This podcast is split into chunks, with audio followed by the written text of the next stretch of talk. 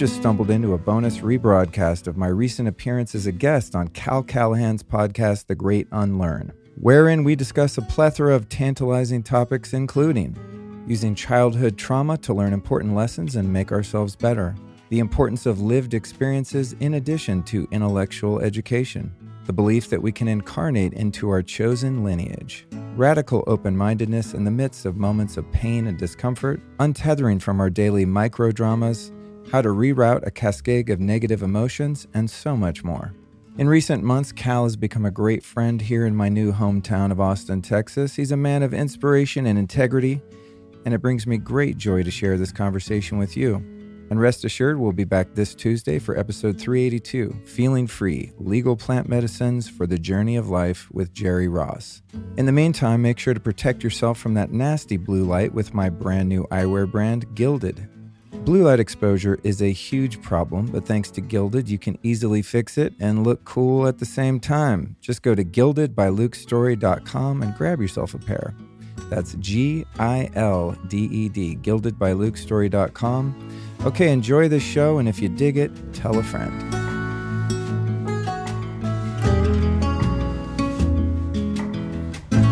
Dude, so lots, lots to talk about, and I know we're only going to talk about a little bit of it. But you may not remember this. You were coming out here for Paleo FX last year, and Kyle connected us, and you were so gracious to say yes to my podcast, which you didn't know anything about me. It's like friend of Kyle's, yeah, done. And then obviously Paleo FX got canceled, uh, which I'm not glad it did, uh, but I'm glad that we're sitting down now because now I actually know you. Yeah. True, and uh, true. you're kind of a perfect example for me of someone that I've known about and who moved to Austin. And you and I were probably, again, you wouldn't know this because you didn't know who I was. We were probably at three different events before we met. And the old me would have like totally angled, like, it'd be now would be a good time to go introduce myself to Luke or just meet him at the fucking snack or drink table or whatever.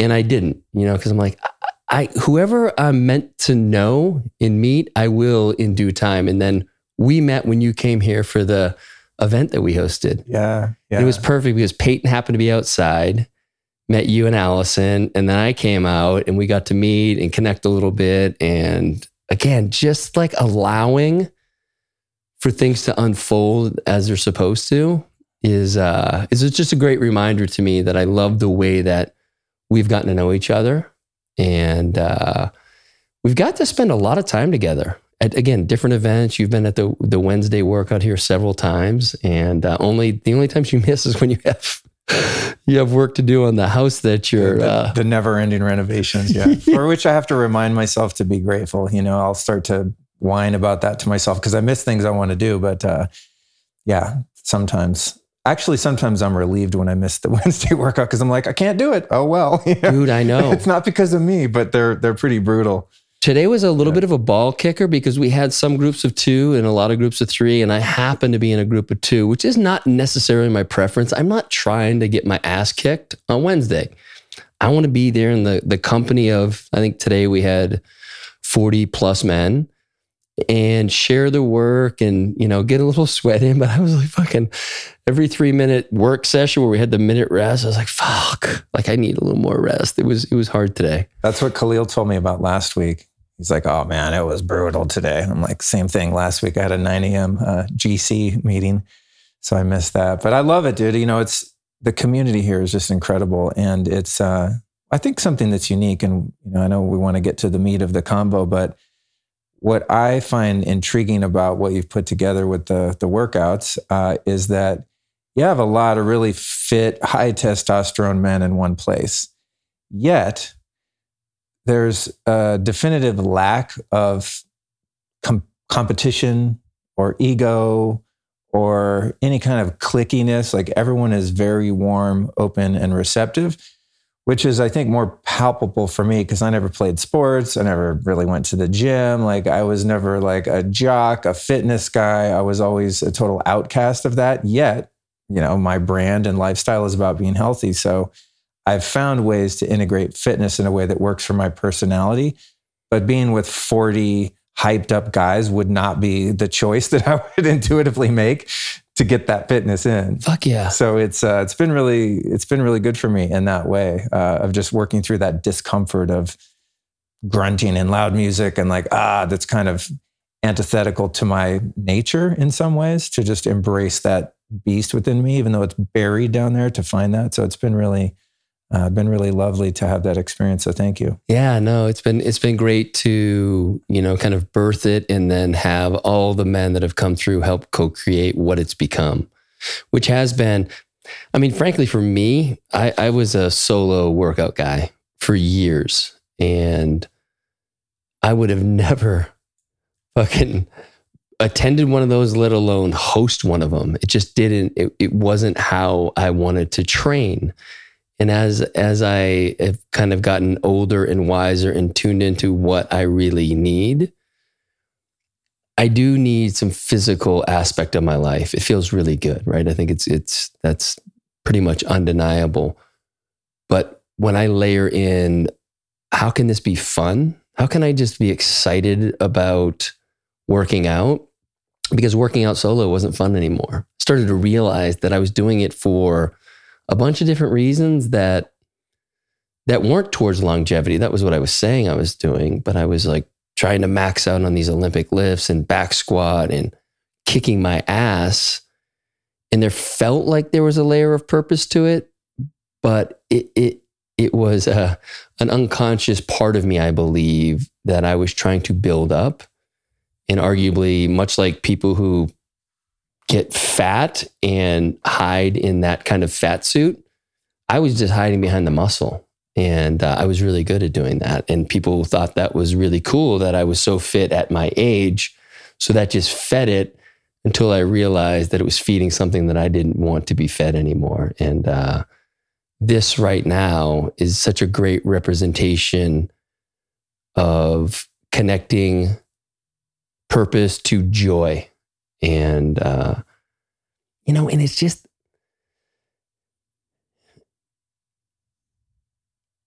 it's become a space for men who aren't don't feel safe around other men, right? And uh, I think I can speak freely here. I'll just use Khalil as an example. I mean, he's if if he's upset that I, I say this, well, fucking come on, bro. I just read your book. Like this, there's so uh, I'll say that caveat. But he just, you know, m- like a lot of people would never jump into that workout, but he came on that Saturday when David Nurse was in town, and there was a small group of us who worked out. And he's like, I tried every excuse. I was talking about my shoulder, my leg, my whatever, and no one was buying it. And we're just like, oh yeah, just we'll just make adjustments and just it's just do whatever. Do whatever you can. He's like, I don't like being around sweaty guys. The guys are gonna touch me. And and he's in there Yeah. fucking hugging guys and sweaty and doing the work. And and so for him, it it, it opened up a side of him where he, he felt uh, safe around other men. And I think that's very common. Yeah. I mean, it's a group of guys that's very unique, I think, in terms of people that want to be fit and push weight and move around, but are also doing a lot of inner work. So I think it's kind of uh, it's a great model of healthy masculinity, right? Where you're embracing that, but at the same time, there's an open heartedness to it, which is what is um, oftentimes missing from boys' experience with masculine energy. Masculine energy that I was exposed to as a kid was, for the most part, pretty harmful, and if not harmful, terrifying. so, yeah. you know, Yeah. just because the male caregivers that I was um, around were relatively unconscious, you know, and so I, and I think Khalil probably shares that uh, in, in in a similar way as well, and and many guys do. So those of us that have had that experience, for me, I boomeranged way into my feminine side when I was younger and was into music and art and creativity, which I love, but those are largely more feminine energy. You're giving birth to things and you're in that fluidity of emotion and uh, of creativity. And so this has been a great opportunity for me to kind of find that balance and build a new relationship with that energy because we all need, I mean, men and women need that warrior energy at times, right? It's a matter of finding uh, a way to live within balance where you have some self awareness and some mastery over which energies are needed at different times because I need that creative energy a lot to do what I do. But then if I didn't have the masculine proactive energy driving it at times, then I would just be creating the art that I do and no one would know. Yeah. right. So yeah. So anyway, it's it's cool. I think it's a really unique and special thing. And also just a general practice, I think that is um, not only beneficial for the individual, but also for the collective, because we need strong, open-hearted men more than ever, especially kids. I mean, you're a dad I, w- I shudder at what would have happened if I had become a dad earlier on when I was so out of balance in terms of the energetics. If I would have had a daughter, I wouldn't have been able to respond in the ways that I would now. If I would have a son, I don't know how I would model what I think is a balanced, fully integrated man. And that's, Yeah. that's the goal, you know, is to have strength, but to have heart.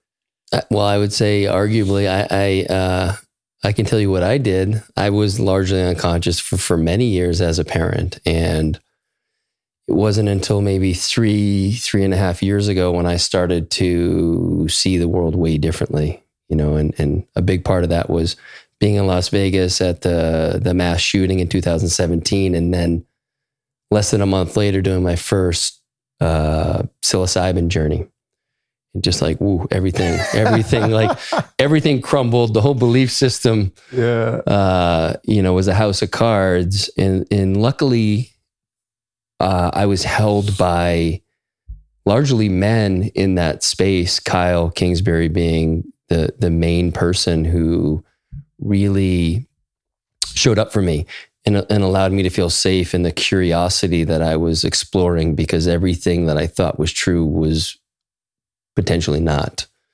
Uh, and and so as I've been on this journey, even in the last six months, man, I mean, I've been let's, let's I've been kind of on this awakening for three and a half years, but the last six months, I've stepped into a part of fatherhood that I I I didn't know was there, and and it's because I've integrated that feminine side, that real loving side, that accepting side of each of my kids, who they are, see them for who they are. What can I do to support that? Not put them on a path that I think is best for them, because we don't fucking know. It's all based on arguably our past and trying to avoid the shit that was scary in us. And I just had this amazing moment yesterday when I recorded a podcast with Eric Godsey. Do you know Eric?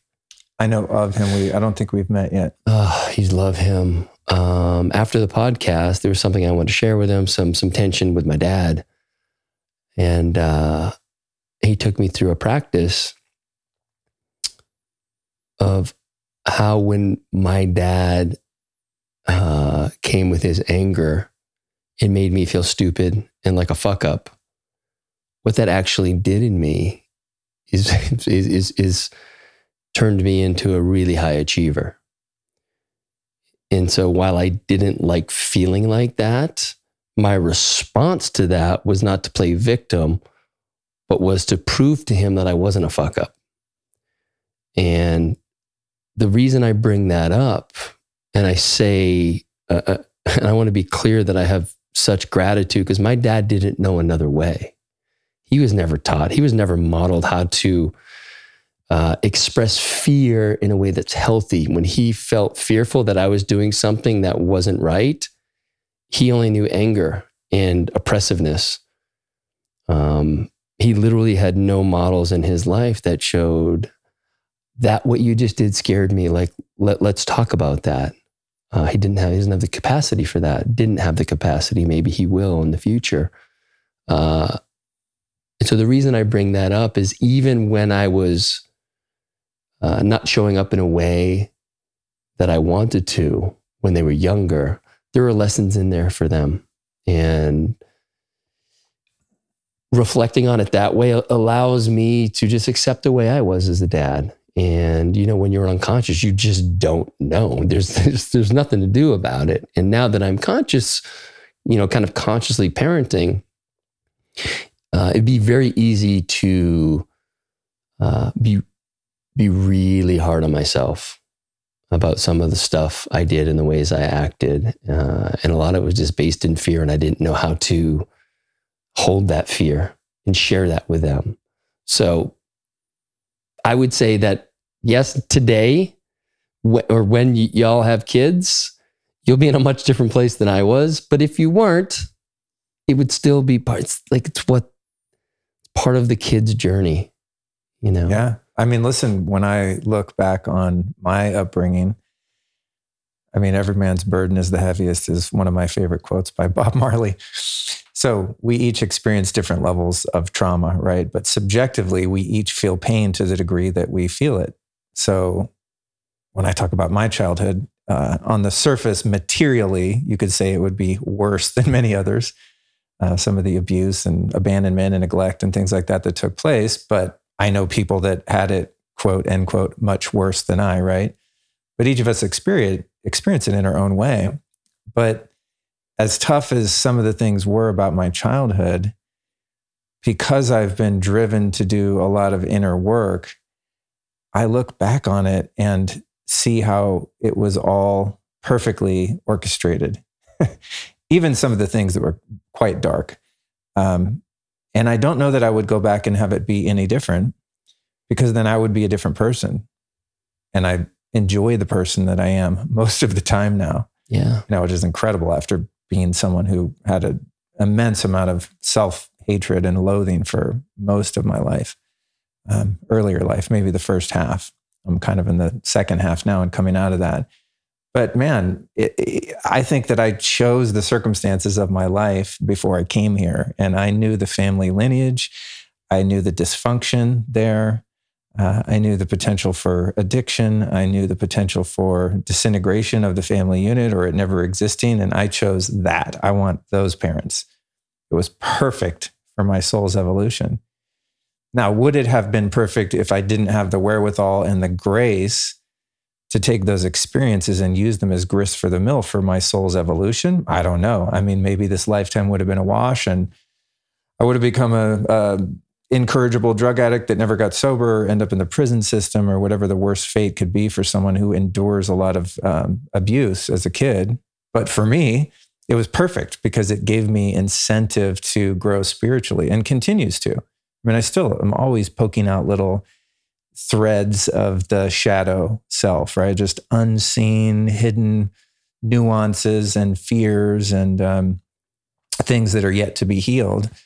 But for the most part, I feel pretty complete, you know, and I'm, I mean, I'm 50. I've been working at this for over two decades, really diligently also.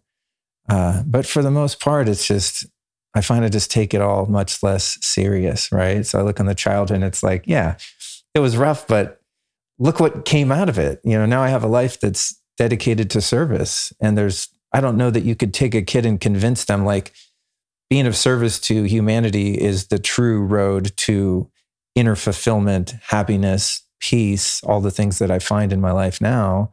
You can read it in a book. Your mom or dad can tell you that. But until you have that lived experience and feel the depth of that, um, the depth of meaning that one's life can take on as a result of that initial suffering, it's incredible.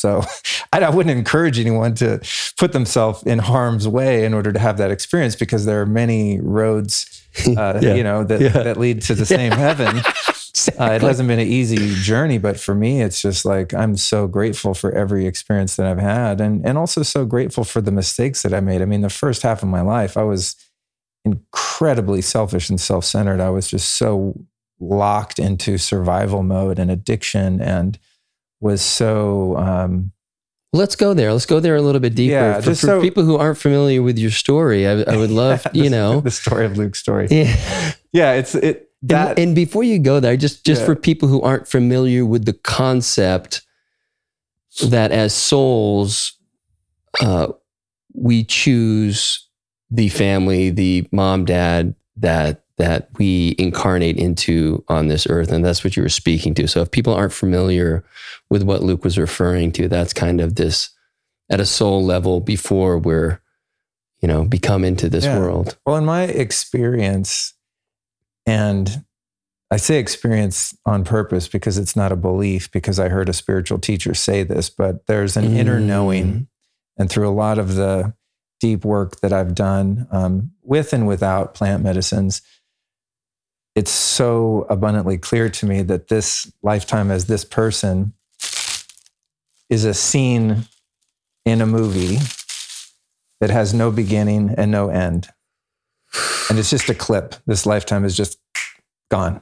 It's just one of who knows, right? An infinite, probably, number of lifetimes as an individual point of consciousness that now happens to be in this body with these circumstances. So when I say that, it's from the perspective of pre birth and being part of the collective consciousness as not an individual person, but still yet an individual soul that's on this journey as an expression of God that then chooses the circumstances of their birth uh, in order to fulfill the mission of that lifetime. And uh, who knows how many lifetimes I wasted and squandered, right? And just fucked off and didn't make any progress. But when I started to understand this framework and really find the purpose of life and also the purpose of much of the things that we interpret as suffering, then I have some work to do. That gets exciting to me because now there's a reason why each and every experience, whether I judge that to be negative or positive, is happening. And it's a matter of transmuting something that I perceive to be negative as an event in my life into a lesson. And that used to happen much slower, where I would look back on the past and say, ah, in hindsight, I see why X, Y, and Z happened and look at the benefit that I derived from that in the end. Whereas now there's more of this sort of open awareness and radical open mindedness, where even in the midst of a moment in which I feel pain or discomfort or want things to be different than they are, uh, I find a lot of solace in knowing that it's all being orchestrated and I have very little to do with which direction this goes. If I can align myself with the will of creation, that will wants me to continually evolve and wants my consciousness to be on a gradual incline. And so each little plateau or even a short decline along that become less meaningful and less threatening or depressing, frankly, because I still know that it's all part of the incline. And for those that can see the video, you know, my hands are climbing and then you have a dip. But all the while, because of one's commitment to their own evolution and their commitment to whatever they perceive God to be, there's always a moving closer to that source of all life and the source of all reality that we experience. So that's kind of a, you know, to explain the nature of the universe in 30 seconds, but that's what I mean when I say I chose those experiences. And I know for someone who's been uh, traumatized, that could be difficult to take in and triggered. Mhm. What do you mean I chose this, these parents and these abusers and perpetrators? Um, so there's a fine line there between guilt and responsibility. And I think that uh, I've had to really work through some of the some of the nuances of that so that I could find true forgiveness for some of the people that have harmed me in my life. And also, more than anything, forgiveness to myself for my imperfections and knowing that all human beings are innately flawed as hell. I was thinking about this on the way over here. you know, it's just like, as perfect as I try to be, and I have such high ideals and aspirations for myself and the kind of character I want to walk with in this world, uh, it's really actually comforting to know that that one is going to make mistakes constantly, and that other people that you're involved with are going to make mistakes that at times either irritate or harm you in some way. And with that understanding and an acceptance and a surrender to that as being the nature of reality, as being a human being, everything gets much lighter there's not so much attachment to the duality of right, wrong, should, shouldn't. Even with what's going on in the world right now, it's like you can get so myopic about it. And from my point of view, and I don't want to get off on this thread because it'll totally derail the whole conversation, probably. But when you look at the power structures in the world right now and the moves that they're making that are subjugating the fundamental rights of every living being, and they've been doing it for a long time. It just happens to be a more acute um, time for that. and people are waking up to it. Yeah, even even acute. looking at that though, there there is a non-dualistic viewpoint that one can have that this is all part of a great evolution collectively, just as my own evolution has been uh, mirroring that all along. So I could look at myself at 30 years old and how unconscious I was, let's say, around um, relationships and sexuality. I look back now and I'm just appalled at my behavior. So there's a bit of, again, that forgiveness of like, hey, Luke, you did as well as you could uh, with the information you had at that time. But that was necessary for me to go through that stage of unconsciousness in order for me to find that there are higher levels of relating with people. And so that's individual and it's also collective. And looking at all of that from the lens that everything is exactly how it's supposed to be at all times and removing my judgments about the way that my intellect or positionality wants it to be or not be um, makes life much more fun and playful.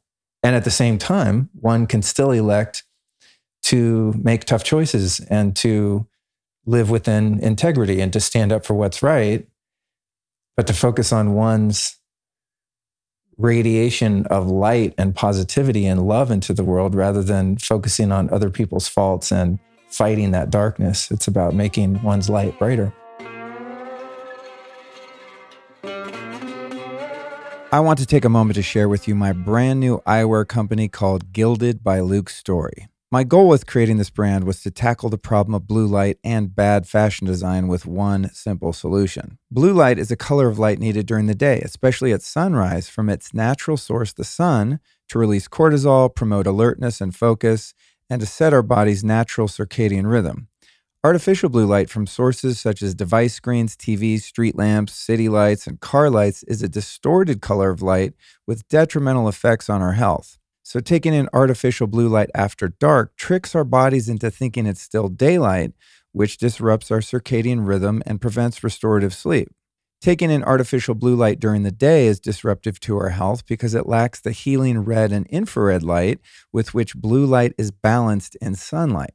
And a disrupted circadian rhythm and lack of great sleep leads to a decrease in vitality and to long term chronic health issues such as obesity, anxiety, depression, diabetes, cancer, neurodegenerative diseases, heart disease, and autoimmune diseases. Exposure to artificial blue light during the day also leads to the above effects, as well as to eye strain and a decrease in energy and brain function.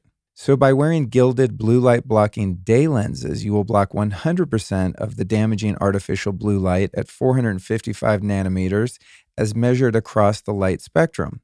And by wearing the gilded blue light blocking night lenses, you expand that blue light blocking coverage even further to 550 nanometers into the range of disruptive green light. What's also really cool is that gilded glasses are made by using a proprietary blend of pigments, including melanin, which is infused directly into the lenses to fully block harmful blue light. So, by using the gilded glasses to block the harmful blue light during the day and night, you're going to set your body's natural circadian rhythm, which will give you the good sleep you need to wake up healthy, healed, and energized, and will also set your circadian rhythm for the next night of healthy sleep. To check out my new line of men and women's eyewear, go to gildedbylukestorey.com. That's G I L D E D, gildedbylukestorey.com.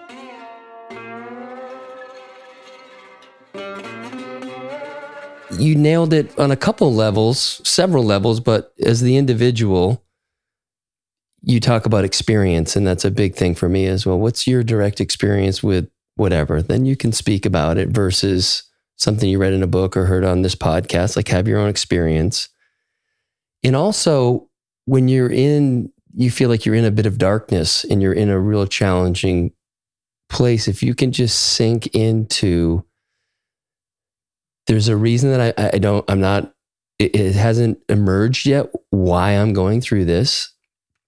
Much like you talked about being unconscious. Like I, I bring this up a lot from, from my own self. A lot of times I need to quote unquote fuck something up and just do it wrong to understand that that's not the way. And then hopefully I come to the side that feels more in alignment with who I am. And then bringing it to the collective, which I think is really important for people in this time, doesn't mean just sit around and let things happen, but understand that what's happening in the world is just super challenging and there's a lot of tension. There's a reason for this that just hasn't shown itself to us. Exactly. And it's Yeah. arguably that the system needs to be purged or abandoned. There's something that needs to shift, and it's becoming super clear for so many people. Unfortunately, I think for for you and I, we're like, I wish more people would, would kind of see this, but that's okay. Maybe it's not their soul's journey in this lifetime to wake up to it, and that and that's okay. And like when I when I sink into that, I stop trying to convince people of shit. I just like, okay, what's my truth? How can I share my light in a way that will support others in their questioning of what's going on and and not trigger and I'm going to trigger some people but it's not for the sake of triggering I'm not that's not my energy I just want to share things that I think are interesting and that are maybe counter to what we're we're led to believe what we're taught to believe what we're conditioned to believe right the the name of the podcast the great unlearn is like can we just you know to be in an unlearning is to question kind of question it all. And where does my belief come from? Is it my belief? Is it something that's been impressed upon me? Arguably, a lot of these things have been. And to just stand in the kind of the courage of it, and to also, you know, you brought up this like, life can be fun and playful. And it's like, don't take shit so seriously. It doesn't mean you don't have serious circumstances to deal with. Things, you have to do hard things. But just to zoom out a little bit, I'm like, oh, there's something going on here that's super tense I don't know what it is, but It's to be in the world and not of the world. It's it it really is. It's the it's the shamanic way, and I'm not a shaman, but I know a few. yeah, you do. It's you know, it's finding that balance of doing your earthly duties and being here and accepting the fact that you are part of humanity right now, however flawed they might be.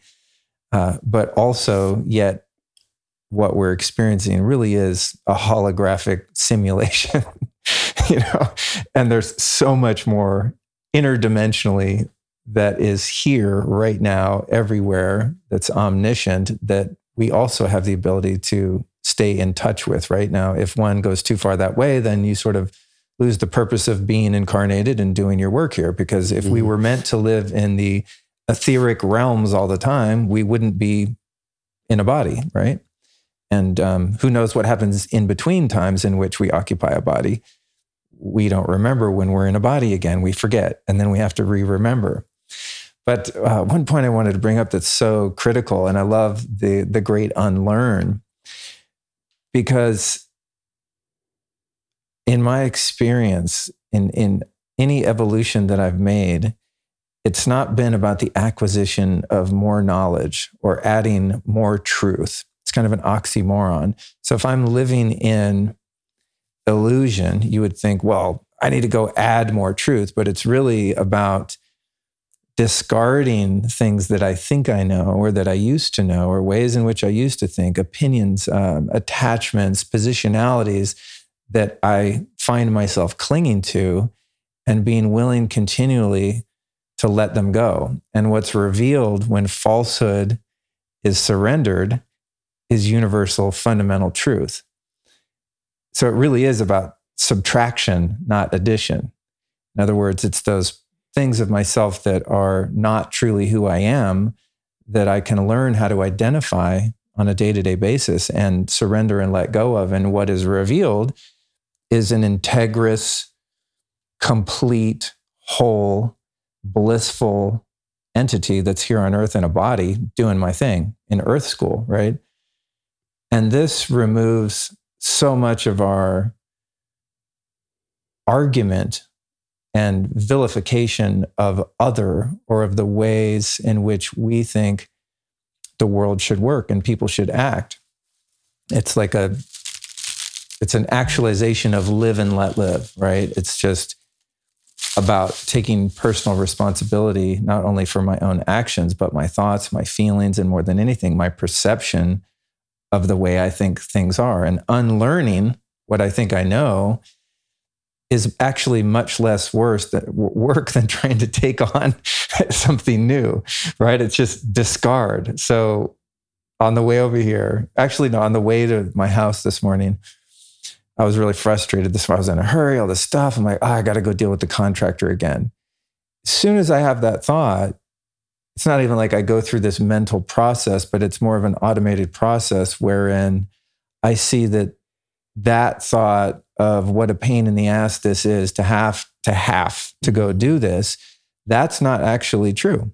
Mm. What's true is I'm so fortunate, so blessed to be in the opportunity for the first time in my life to own my own home, relatively speaking, because the bank really owns it, but I get possession of it, right? For a while. yeah, that's a whole other podcast. Uh, yeah. But it's for me, the game is about discarding untruths as quickly as possible because the mind is always going to present an idea to try to anchor itself to something that helps you to process the feeling that you have. So yeah, to calm your nervous system. yeah. So this morning I felt frustration.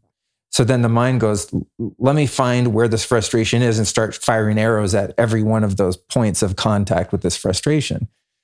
But the governor is my soul, my spirit, my higher self that knows the absolute underlying truth of the situation, which is you are so fortunate and so blessed and you have so much grace in this moment let's change our perception of this situation. And immediately the outer manifestation of that changes. And that's what happened this morning. It's a great example. I, it just kind of came to mind, but I'm all pissed off getting in my car. I'm not very kind to my fiance. I mean, I, You're missing your fucking Wednesday workout Yeah. with the guys. I didn't, I didn't do anything, you know, to her, but I was just frustrated. And she knows she just gives me space and sends me love and whatever. She's not Energetically, she felt like you're fucking I- closed off. And if the tables were turned and she was having a moment like that, I would have compassion for her, but I would prefer that it's not that way. Yeah. So I'm sure it wasn't the happiest energy when I was leaving the house.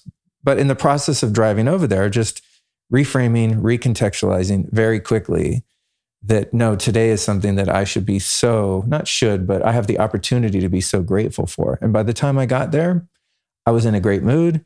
I was super happy to see the contractor. I had my list. I was organized in my cognition and my ability to articulate what I want and what I don't want, and was very centered. Got it done. Made it here right at well eleven oh three, I think technically, but everything was fine. In the past, that moment of frustration could have led to a cascade of negative thoughts and critique of others, critique of myself, and just you know an absolute bog, an overwhelmed, an too. inescapable, Fuck. yeah, an inescapable bog of negativity that would have colored my whole day, and not only my my own day, but anyone that I interact with is going to get, Chayuta fucked me up. yeah, they're going to get peripheral, uh, you know, energetic imprints of my energy because everyone I interact with that day is going to be getting that version of me. So it's not like I had to add anything; I had to get rid of the falsehood of that experience and the lies that my intellect was starting to present to me in order to make sense of it and to just off gas some of that stress. You know, so it's I don't know, it's fun. I think this shit is fun. Yeah. You know, it's like how how fast can I get at getting back into truth and surrendering the juice and the temporary and false reward of being right and of being indignant and being frustrated or mad at others. It's like, imagine, and I'm not saying I'm the model human. I mean, I have my faults, as I've said. Uh, hopefully, I've impressed that upon the audience. But, you know, imagine if every social justice warrior was doing work on themselves and nothing against people that fight for causes and protect the innocent and all that. Like, I much respect that. But a lot of what we see in uh, today's political and social climate is, you know, with the cancel culture and all of this finger pointing and name calling. It's like imagine if we were each just building love, compassion, awareness, integrity, all of those fundamental values that make a person whole and complete. Imagine if each individual was just working on that within themselves and the reverberation of that through every person they interact with every day. It's like you wouldn't need to have, in some cases, probably even a group of people that are performing that enforcement of social justice because there would inherently be justice because justice is a universal fundamental principle that's put here by creation in order for things to work. And it's only when we step in with our unhealed shit mm. and our inability to do self inquiry and to be honest with ourselves and to, and to unlearn and discard those things that uh, present as feelings or thoughts that aren't true. Imagine if each of us was just laser focused on finding the truth in every millisecond of our experience and doing our best using our, our willpower and our alignment with source power to get back into truth and integrity. And I'm not saying that the world needs to do that. It's just it's it's a it's a vision, you know, imagine that how different things would be. Because I know every person that I'm around today is going to benefit much more from that 10 minute drive I had this morning where I just went regroup. Nope. We're not this is not the kind of day we're having. I mean, I felt really kind. And I, I, think I was kind to all the workers at the house. I really took a moment to thank each one of them and look them in the eye and acknowledge them. If I hadn't had the ability to get myself back to zero point, I would have looked at them with a sort of um, gauze, you know, in between us where I couldn't really see them or yeah. acknowledge them or feel them and know that they have families and they have their own problems and maybe they were stressed out on the way to work, right? It's like I would have had a totally kind of cocooned, self centered experience of that. And now I'm going to go do an interview or host an interview after this with someone else. And I'm going to be so much more dialed in just from that, just from unlearning, surrendering, letting go, discarding, getting rid of the bullshit. Move the clouds and the sun's right there. Sun, sun was never gone. Same way with God. You know, there's a great saying I love. Um, if you can't find God, guess who moved? you know, it's like uh. it's like we don't have to go to a mountaintop in Tibet to find God. We just have to remove whatever it is in our experience that's blocking us from tangibly mm. experiencing mm. God. And that's unlearning. That's you. This is a fucking major plug for unlearning. I love it. Yeah, it's beautiful. It's beautiful. I mean, it's so in alignment with my experience.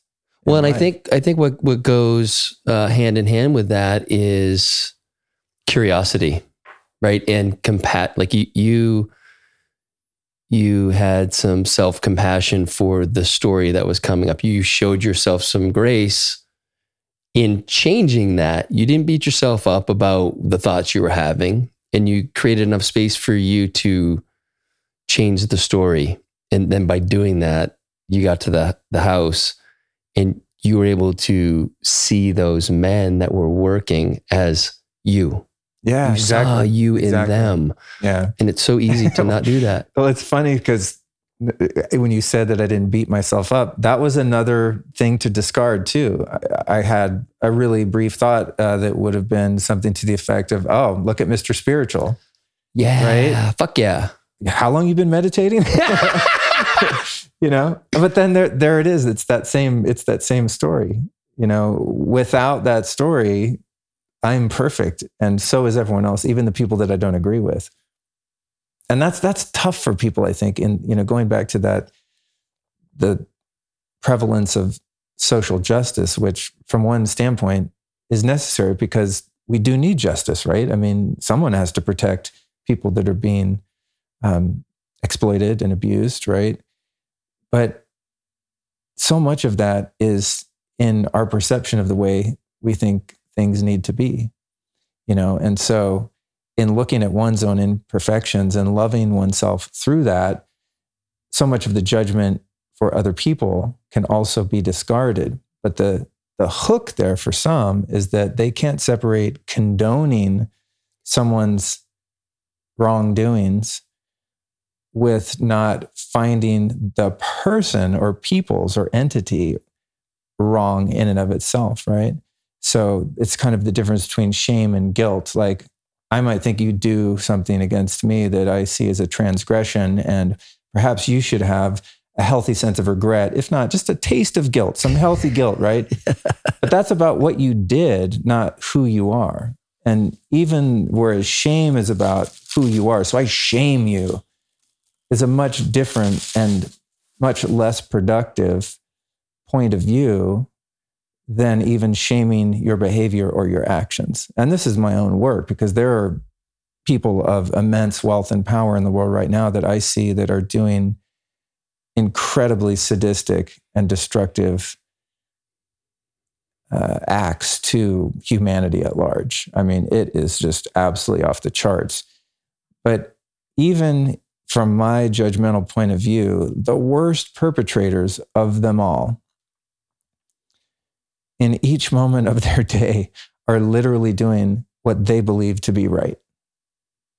Now, I don't believe it's right. That's right. Okay. To, you know, There's your condoning force piece. I'm not condoning it. force a needle into someone's arm or what, whatever to falsify data to shut down the world uh, you know these kind of things it's like i don't have to condone it or go along with it and i can stand up for what i think is right but i know that each perpetrator is but a victim of their own circumstance Yeah. so it's very it's very nuanced right Yeah. so again, it's I can't do anything to change the overlords and their abuse of humankind. But what I can do is I can touch one person at a time with my kindness. And if I'm in the position to stop a perpetrator, because I do have some power in that moment, I could be walking down the street and see a little old lady being mugged. Well, I'm not just going to stand there in that moment and say, oh, they're doing the best they can. Yeah. Yeah. Yeah. You know? yeah. yeah. you know, they were probably abused as a child. So I'll just let them have their way with the old lady. No, man, that animal instinct is going to kick in and I'm going to stop it. Right. But I'm not going to hate the perpetrator because know the perpetrator is just acting on their own trauma and acting on their own suffering. So sometimes there is time to step in. But in most cases in my life, when I'm like, screw the man, it's really a trap because then I'm leaking energy that could be used constructively to affect the people in my immediate surroundings. Why don't I call my mom? Ooh. Right? Why don't I repair that relationship that's maybe been a bit, you know, sparse or rocky in some cases? Uh, why don't I call an ex and make an earnest amends to them for my behavior? Like start right here, start at home. And then if I happen to be walking down the street and someone, you know, an innocent victim is being harmed, yeah, then I'll know what to do in that moment. But for me to sit in my experience daily hating others that I believe to be wrong, I don't find to be productive and actually just drains my own vitality too.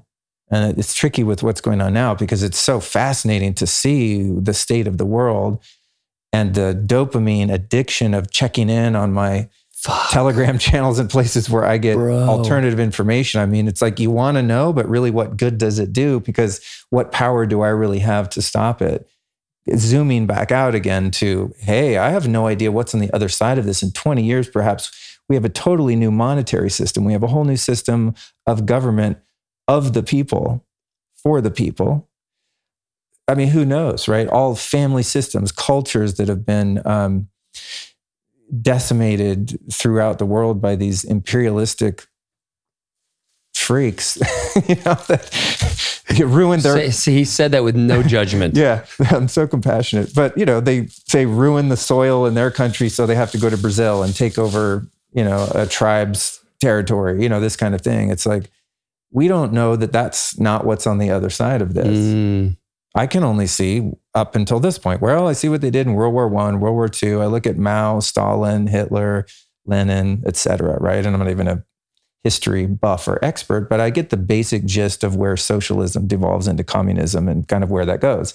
And then I see the signs of that happening in this country. It's like, oh, we got to stop all the politicians. It's no, perhaps we just need to elevate consciousness and not ignore or shove to the shadows the things that are going on. But is that really where the work is? You know, perhaps for some, like a, Adele Bigtree, like maybe that warrior energy is part of the the up leveling and moving forward, but we really don't know where we are. Just like if you would have looked at my life at 26 to your question earlier, I'll give you the cliff notes. I was just a terribly um, addicted person, you know, uh, heroin, crack, alcohol, all the things since I was pretty young. And uh, How long did that period last? oh, from about eight or nine to Eight or nine? What's the, what happened at eight or nine?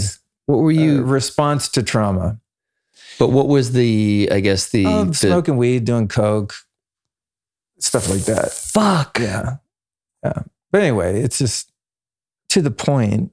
If you would have looked at my life at 25, okay, the year before I got sober, you wouldn't know what was coming on the other 24 years of that, where we are now, 25 years of that.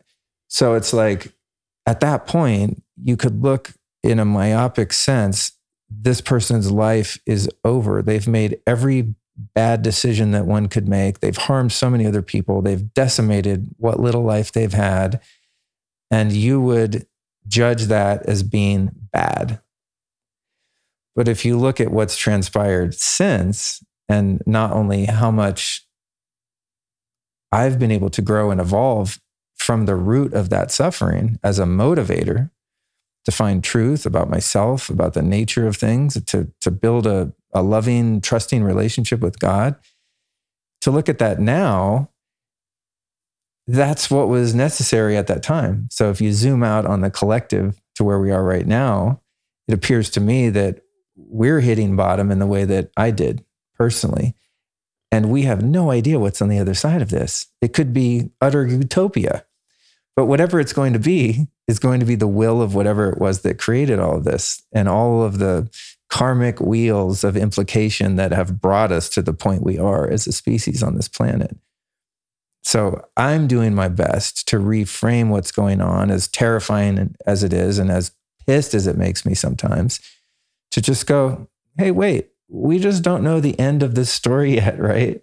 We really don't know how this is going to turn out. So we we do our best to stand for what's right, to speak our truth, to stay in our own integrity, to do our own work, to heal ourselves.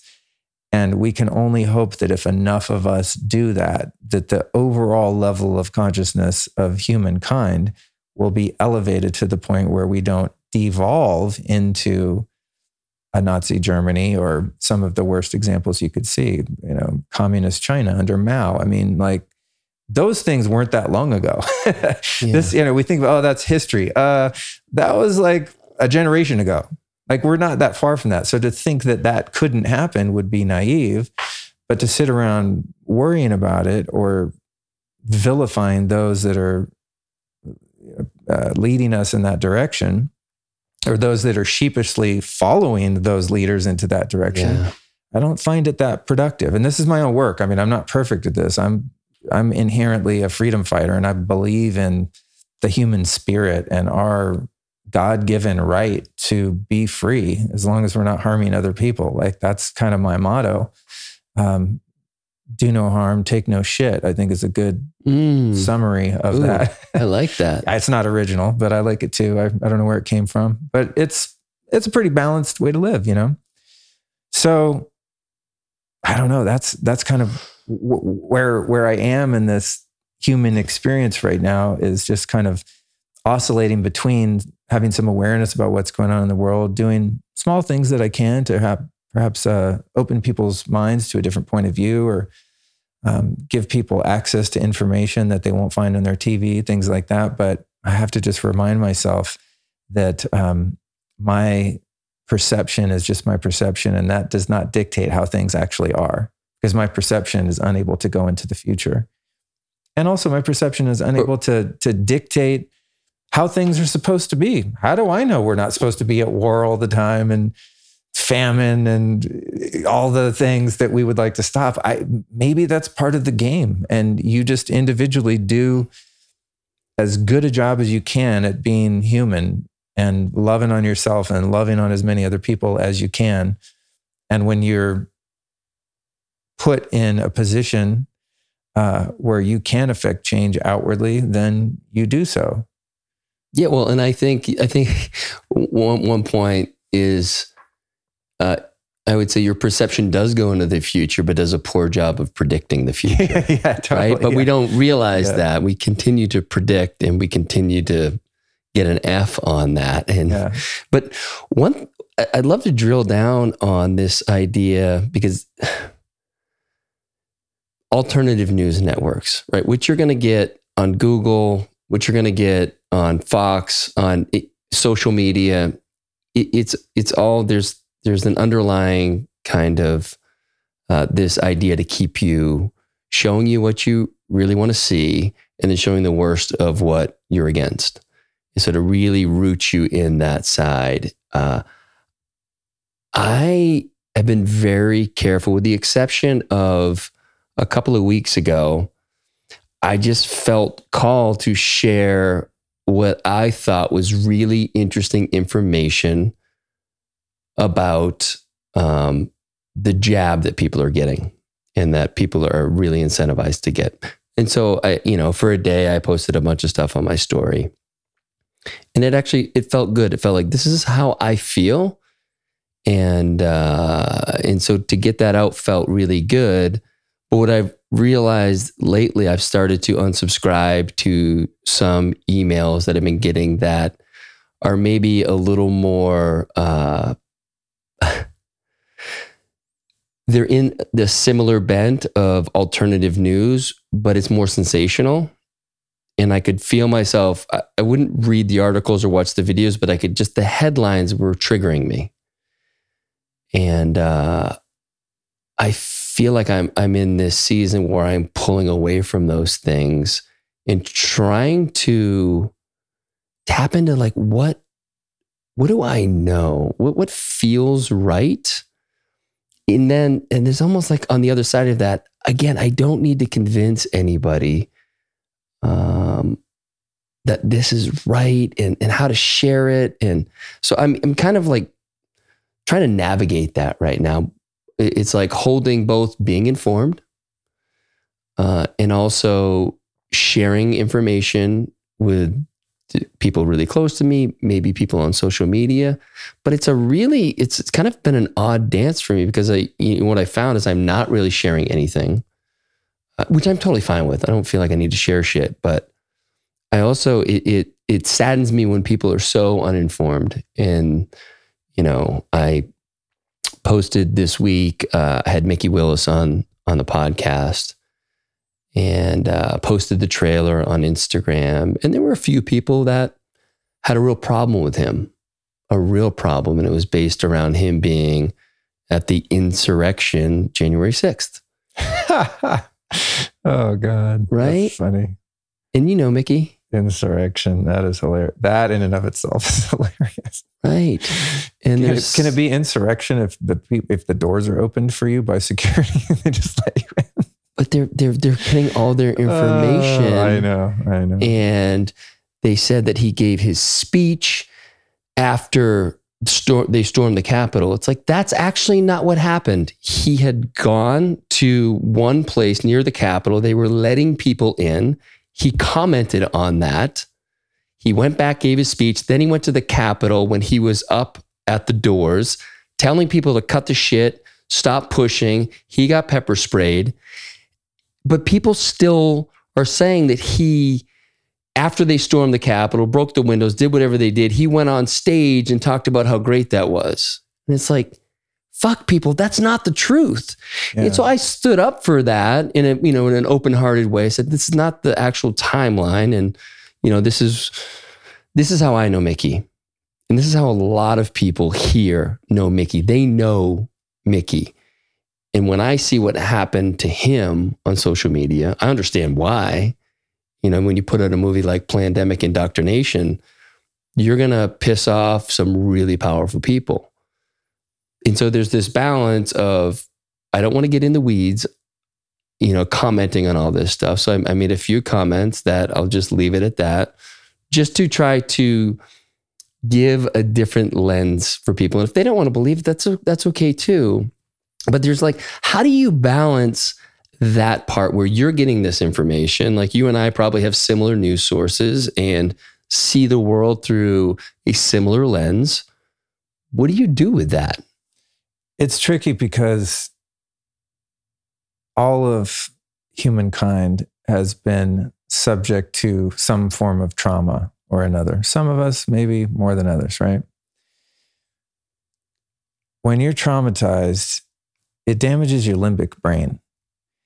And the limbic brain then gets programmed to being receptive to, if not addicted to, more trauma because of the familiarity.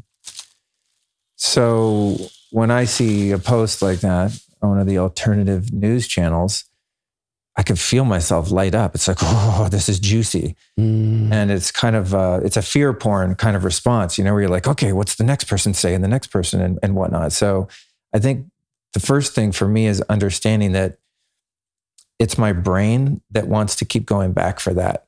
Right. But there is more legitimately or maybe holistically a part of my higher self that is actually curious about and finds value in seeing what other humans are up to right? It's like to just completely ignore it um, would be very difficult and would be a pretty elevated stance to take. I mean i imagine that is sort of uh, that kind of discipline or nonchalant perspective would be reserved for enlightened humans, you know, Sure. of Yeah. which there are probably very few at any given time on the planet. They come and they go. There never seem to be too many of them at once, you know, and, and they most, for the most part, uh, um, acquire some notoriety because they're so unique, because they just laugh at the problems in the world and not because they don't care, but they're so unattached because they're freaking enlightened. So, somewhere between enlightenment and being completely captured by your limbic brain exists a balance. And I don't know that I've been able to master that. I do know, however, that I feel better in my skin the less I pay attention to the drama. Yes. But to completely just turn it all off and just go, eh, let the world do what they want to do. I'm just going to be with me. I don't know. That's tough, especially when you feel like, God, there's some part of my calling that makes me want to sound the alarm. And like you said, hey, some people are going to hear the alarm. Some people are going to think the alarm is fake. Some of them are going to disagree. Some of them are going to go, holy shit, thank you. Oh my God, I was about to go to the CVS today and get that, you know? Yeah. and you send i mean like i have information that would i don't know how any logical human being could see this with any degree of adult cognitive ability and be like yeah i'll go do that but hey they do um, but it's also not my job to save everyone you know so Mm-hmm. i think for me it's like i don't know i i share things in the way that i'm doing today and and do my best to give a bit of a zoomed out perspective, even if I maybe personally haven't mastered that yet. I'm not enlightened as far as I can tell because I'm still very human. But I can share some of the things I find when it feels right. And I think I've found kind of a sweet spot for myself where I just don't want to be in the battle all the time. And I know that things are going to work out how they're supposed to work out. And some people are going to make it through, and some people aren't going to make it through. And it's not my job to save everyone. You know, if somebody comes to me and says, Hey, Luke, what do you think about X, Y, and Z? Then I feel much more inclined to share with them rather than pushing my opinions and my perspective down everyone's throat. Because again, I don't know. Maybe, maybe if the population of the earth is cut down by whatever percentage, it's going to be great. you know, I don't, I don't, I don't think that that's a good way forward, but it seems to be um, pretty clearly part of the agenda. I just don't know. Who who who am I to say? I'm, Mm. not, I'm not omniscient. I'm not all knowing. But am I going to do what I can to stop that within reason and within my means? Yeah. But again, to me, within my means is more about helping people wake up spiritually to the truth of who and what they really are. And I think as we wake up spiritually, and I don't mean like saying a couple ohms and doing yoga here and there, that's part of it, maybe. That's some of the activities of being spiritual or meditating. But really, really starting to align ourselves with whatever it is that created us and created this whole game. I think that we start to become much more discerning as we wake up and much harder to manipulate by either side of the um, the argument, right? From the far out extreme conspiracy theorists to the complete mainline media, corporate media. Uh, I think as we wake up, we find a little bit of balance and we can see the bias on both sides and maybe not take everything we hear from the alternative news sources hook, line, and sinker. I mean, you think about something like QAnon, like that shit always felt weird to me. I was like, you guys are in fantasy land, or this is a total psyop just to derail people from a mission that might be effective at change. Um, but you look at that and it's like, wow, this these people are no offense to people that bought into that, but I, I've not seen much or any of that come true. You know, um, Kennedy, uh, John F. Kennedy's son certainly hasn't come back, you know, from the dead like they claimed he was. Oh, is that to. right? Yeah, there's all kinds of weird stuff, all sorts of kooky stuff about That's a heavy lift. Trump being the savior of the world, and then he just comes out with Operation Warp Speed. I'm like, how is that it? But um, yeah. So, but then again, if you if you turn on TV programming, it's not called programming by mistake, right? And it's television, tell a vision. yeah. I was so you know where do we find uh, the pendulum meet in the middle there and again i think that just has to do with each of our individual spiritual awakenings where we can actually step out of that whole duality and know who and what we really are and then from that position be better informed about how we might be able to contribute and to be of service to others and for some that might be the warrior archetype for some, that might be the love and light archetype. And there's a place at the table for everyone who wants to contribute to the future and the well being for all of us. But it starts with each of us. And so, am I going to be more effective in making a contribution to the world today if I'm glued to my phone and looking at all these scary statistics and people collapsing after they get that thing and all the weird shit that's going on? Probably not you know so i either don't look at it or i look at it and give myself like all right quick check in but we're not going to be on this all day like refresh refresh refresh yeah. you know now you have the fauci emails that came out and Oh, they did. yeah it's like a wikileaks kind of thing where he says like internal emails to obama staffers masks are bullshit they don't work it's not necessary i mean stuff like that you know Yeah. so i'm like oh we win we're winning we're winning you know but then i'm back in the win lose because then someone on cnn is going to come squash that and claim that it- they're fake or you know what i mean it's like you're just back in the illusion and the distractions and then losing sight of what really matters. And again, that's, you know, your relationship with your kids, your wife, like your immediate family, the people that you interact with. That's where the change happens is inside my own heart and my own devotion to God as I understand God. And from there, there grows that gap of separation, right, between who and what I really am as consciousness and open awareness to where I'm not so tethered to all the drama of the human experience at large or the interpersonal drama either. Like this morning, how I just overcame my own little micro drama. I mean, that same method of just discarding falsehood and questioning one's own thoughts and beliefs on an ongoing basis has the ability to set you free, where you can kind of go, hey, whatever's supposed to happen happens, man. If the Gestapo is going to show up at my house and stick a needle in my arm at gunpoint, well, then I'll know what to do in that moment. you know, but sitting around in a limbic system, adrenalized, cortisol filled panic is not going to make me any more effective today.